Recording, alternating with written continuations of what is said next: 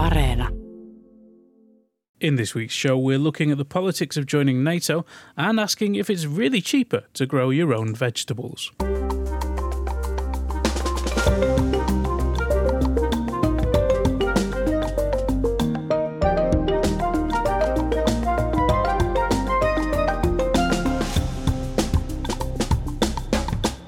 Hello and welcome to All Points North, the podcast that isn't afraid of changing its mind. I'm Egan Richardson, and joining me this week is Zena Iovino.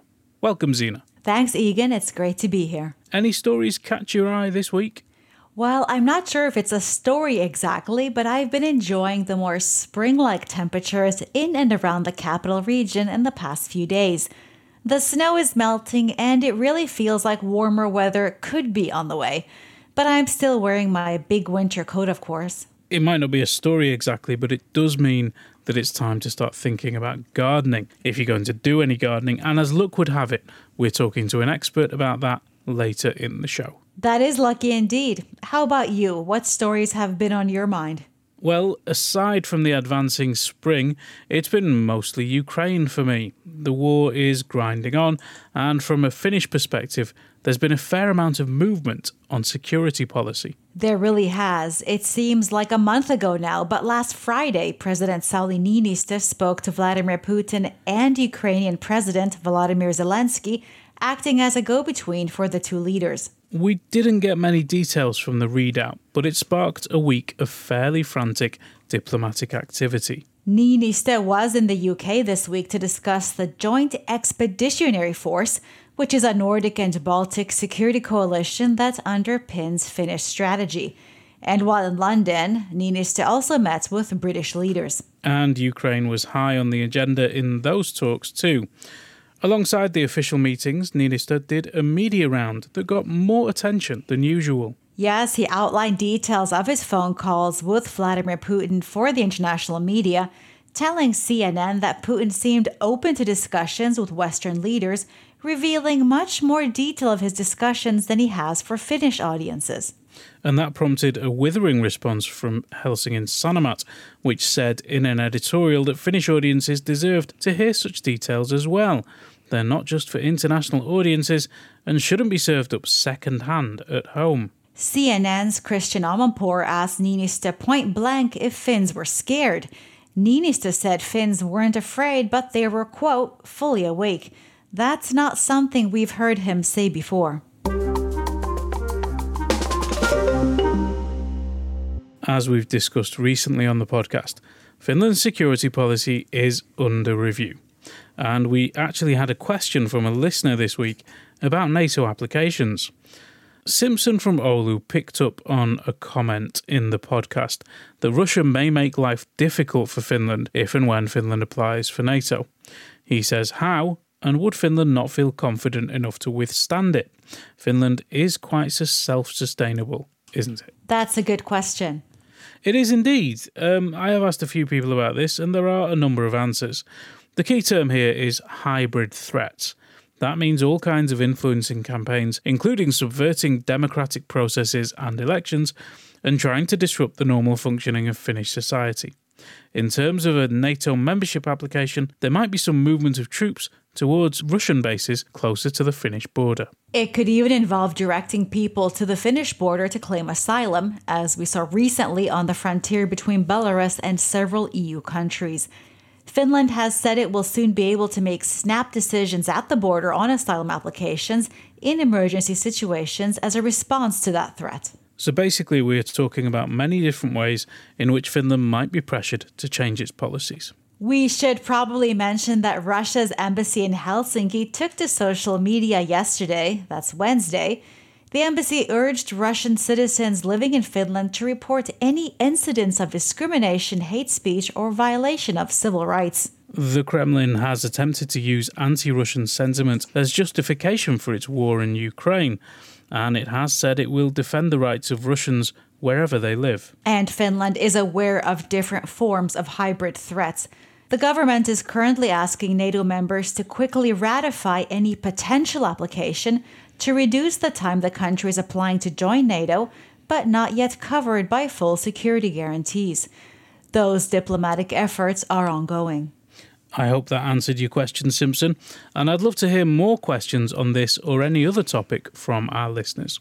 You can get in touch via WhatsApp on plus three five eight double four four two one zero nine zero nine.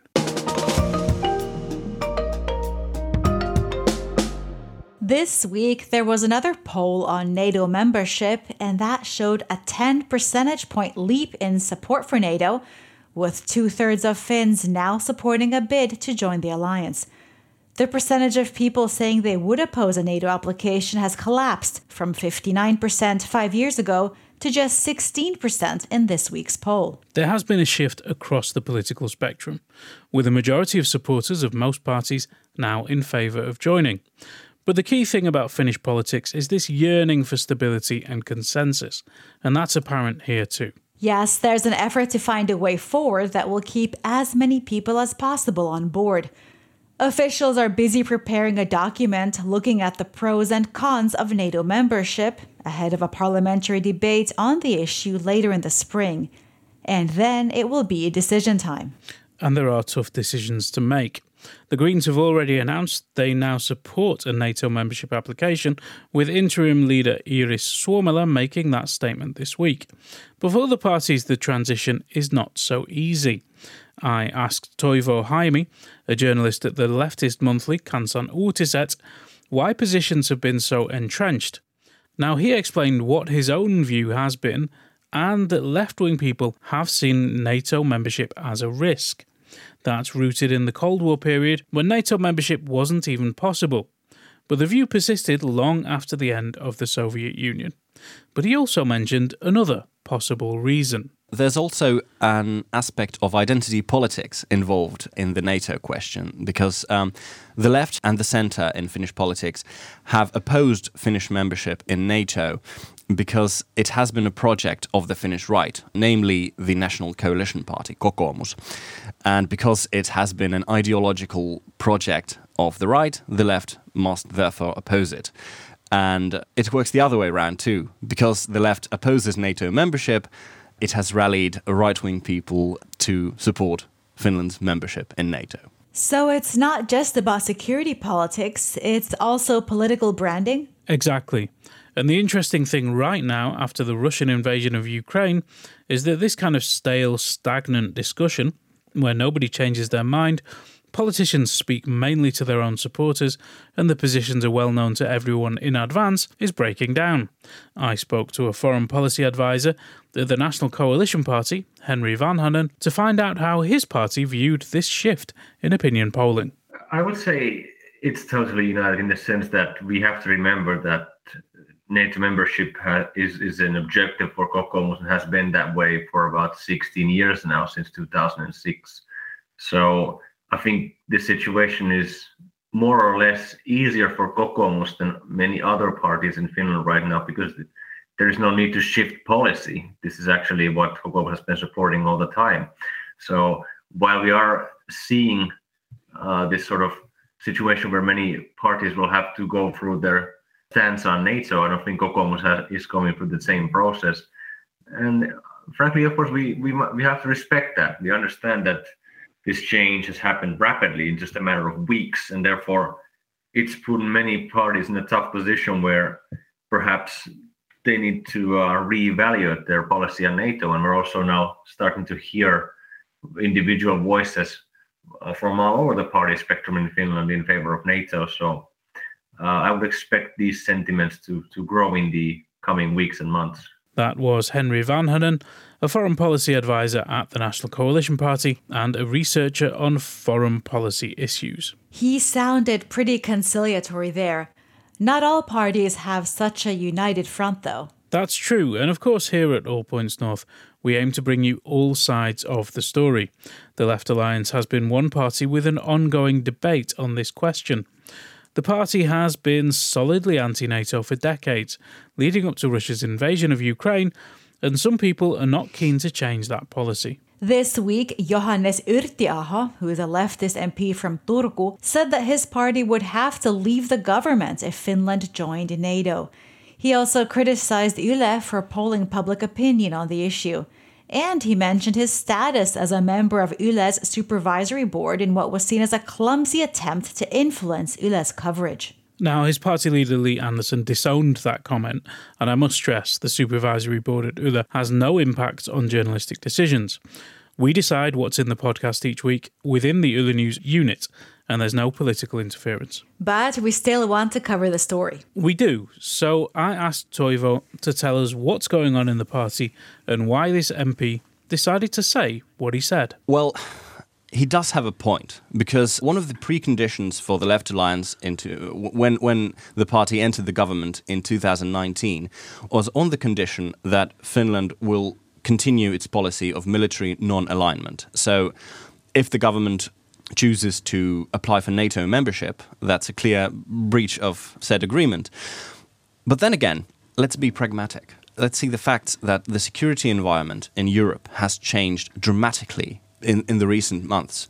The Russian invasion of Ukraine, it, it is a true game changer, and it has forced people from all political parties to reconsider uh, their views on military alignment, on uh, NATO, and on Russia. And uh, the Left Alliance, as we talked about it uh, earlier, is divided about fifty-fifty on the issue. Right now? Uh, yes, yes. But a month ago it wasn't. A month ago it wasn't. Uh, a month ago uh, Russia hadn't invaded Ukraine. So when the facts change, it's prudent to change your principles. But Um, Mister Yrjönaho, his case is that the changed facts in, in Europe, uh, Russia's invasion of Ukraine, um, shouldn't influence uh, the foreign and security policy decisions of the government of Finland. And there are many, many people in the Left Alliance uh, who think that it's the other way around. So things are changing. What about Toivo? Has he changed his mind? Funny you should mention that. Now, he's a leftist, but also an officer in the reserve, and he has a very Finnish view on the question. He's pro-conscription, because that gives what he calls a people's army, and that ensures politicians are less likely to get involved in wars. Or so the theory goes. But he's been thinking deeply about NATO in recent weeks. I used to be a staunch anti-NATO uh, person because um, I bought the arguments that Finnish military alignment would endanger the relations between Finland and Russia, and that it, it could harm trade between the countries. But it has changed since the invasion of Ukraine by Russia, and my view today is that if the President of the Republic and if the government decides that uh, the best way to secure Finland, to secure security for Finland would be military alignment with NATO, I would support it. I wouldn't oppose it. And I think the supreme goal of all Finnish security and foreign policy should be the avoidance of war with Russia or with anyone else. I used to think that membership in NATO would provoke or, or endanger Finland's security. But the invasion of, of Ukraine by Russia has showed that even though you don't join NATO or don't intend to, Russia can still be an aggressive neighbor. And Russia hasn't attacked any of its neighboring countries which are members of NATO. So that's reassuring. So politicians and political parties might be willing to take more risks now. Is that going to continue? Well, as I said, there's a strong desire to preserve the consensus and not allow any divisions to surface over this issue. Here's Henri Vanhanen again. At this point, it really doesn't matter who is right or who is wrong, or especially who has been right or who has been wrong. We must understand that what is at stake is Finland's security. This is not a matter of party politics in that sense, and we we must try to build consensus and understanding of the challenges that we are facing right now and, and the possible choices that we have to have to make now. And it's no time to start pointing fingers at anybody. It doesn't really help the case if we start finger pointing at people. And we have to respect people and give them room to make their own decisions. And that was Henri Vanhanen there, outlining that a debate on security policy might proceed on a calmer level than it would in many other countries. We've had a very military-focused show this week, and it's not over yet, because this week our question from the audience revolves around the defense forces. Mehdi from Helsinki wants to know why foreign citizens aren't allowed to volunteer for the Finnish defense forces. He says that lots of manpower is wasted because of this nationality requirement. it's an interesting point, but the Finnish system does demand Finnish citizenship for those who undergo military training. We did contact the Defence Forces to ask what could be done, and they said that in an emergency situation there would be lots for non-military people to do. And you can check the Defence College website, of course, for courses that are open to civilians. That's at m p k dot f i. And remember, if you have a question like Mehdi on national defence or any other topic, then just send it to us via WhatsApp on plus three five eight four four four two one zero nine zero nine.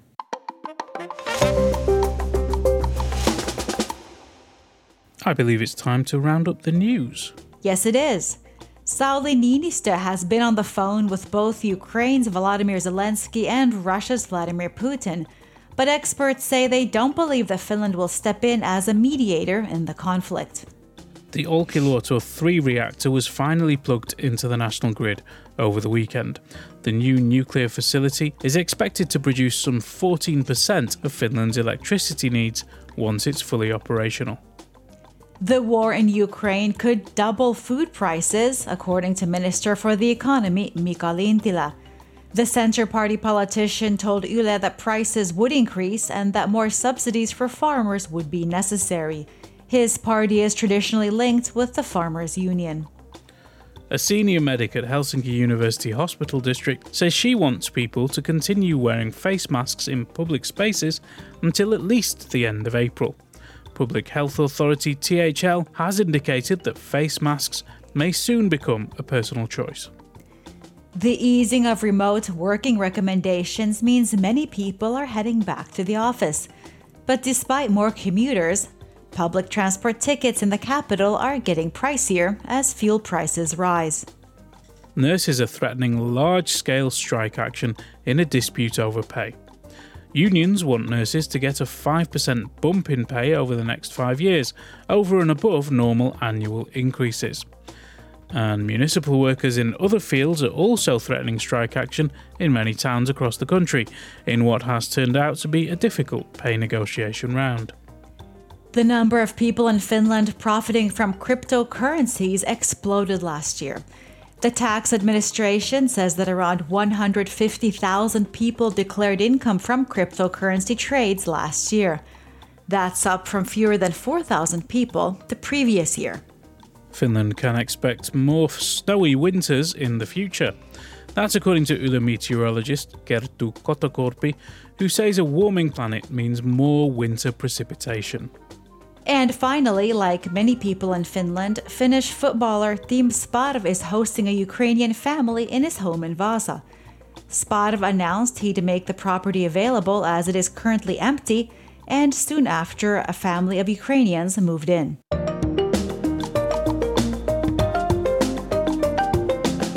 You can join the conversation too. Let us know what you think on Facebook, Twitter, and Instagram. You can also leave a voice note or text on WhatsApp. Our number is plus three five eight four four four two one zero nine zero nine. So this month we've been talking about the cost of living, and more specifically how we can reduce it in Finland. When we first talked about this, we got some good suggestions via WhatsApp that growing vegetables might be a good way to reduce grocery bills. But how do you do that in Finland? It's cold and wet, and even though spring is on the way, there's still a lot of snow on the ground. So I asked an expert what we can do if we want to start growing our own food. Anu Kortbidden from Garden Living in Espoo told me that yes, it is time to start thinking about planting things, even though it's still icy and snowy. So you're saying the time is right to get your seedlings ready and plant a few things, but does it really save any money? I asked exactly that question, and it seems like there is a cost saving, but gardening is also a labour of love. Well, I would like to look at it from the perspective of doing something meaningful. Sure, if you go and buy vegetables and fruits and berries in the shop, there are always various costs attached to the prices, obviously. And yes, euro-wise, it is cheaper to go and buy your own seeds and, and plant seedlings and start growing them. But really, then you have to think about that It's a time investment that you have to make when you're growing your own food. Yet I must say that growing your own food, it really is time well invested in something, in an activity which allows you to be productive, a little self-sufficient, creative, and it gives you energy to plant and see plants growing. But what can you actually grow in Finland? Well, there's a limited range compared to some countries, but there are plants that grow well in Finland. Traditionally in Finland, we grow vegetables, our local food, if you will, potatoes, beetroot, carrots, garlic, onions, and there is cabbage. It's also very common and very popular to grow in a smaller space, uh, lettuce, peas, different herbs, and really not forgetting about berries, which are very important to Finns and grow well both in the gardens and also wild in the forest, so blackcurrants, blueberries, strawberries, and so forth. Then if I think about fruits, we do grow fruits here up north as well. So what we can grow is apple and pear trees, plums, cherry trees. This is all very well if you have a massive yard to grow stuff in, but what about people living in an apartment? It's a good question. Lots of people have smaller homes and no outdoor space. But Anu said there are solutions that can be found. We have to remember that the variety of plants comes also through the size or the shape of the plant. So, for instance, we have apple trees growing in the smaller size, which then fit perfectly into an urban small garden, or we have apple or pear trees growing in um, horizontal or vertical trellis, taking way too less space in a garden. We have shrubs which are growing more upward, vertically, allowing us to grow them in a in a small space. And these types of shrubs are also perfect for planting into the pots, for instance, on the balconies. Then if I think about something to grow in a small space or even in a flat on a windowsill, are obviously herbs, and you can grow them even in the flower beds or in the pots among the other plants. They don't necessarily need to be growing on their own. They can be mixed and matched with something else. So that is a great way of creating a small utility garden on your balcony or on your windowsill when you, you mix and match your edible plants with perennials, decorative grasses, conifers and so forth. And that was Anu Kortbidden from the Garden Living Garden Centre in Espoo. That's about it for this week. I will definitely be planting some seeds this weekend. How about you, Zena? Are you getting out and about in the garden? Uh, I'm going to have to think about it, but I think I'll start where the bar is low and plant some Easter grass soon as per Finnish tradition. But mostly I'll be watching Deadwater Fell, a four-part Scottish drama starring David Tennant as a doctor whose family is murdered in a fire. It's available to stream on Yle Areena, and subscribers to our weekly email will get the link directly in their inboxes. That sounds like an interesting show. I'll probably seek that out as well. And now I'd like to thank you, Zena, for joining me, our producer Mark B. Odom, our sound engineer Katri Koivula, and of course you, our audience, for listening to and supporting the show. Don't forget to like and subscribe to the show, as well as leaving a nice review, and of course, check out our previous episodes at wiley.fi slash all points north. Thanks again for listening, and see you all again next week. Bye. Bye.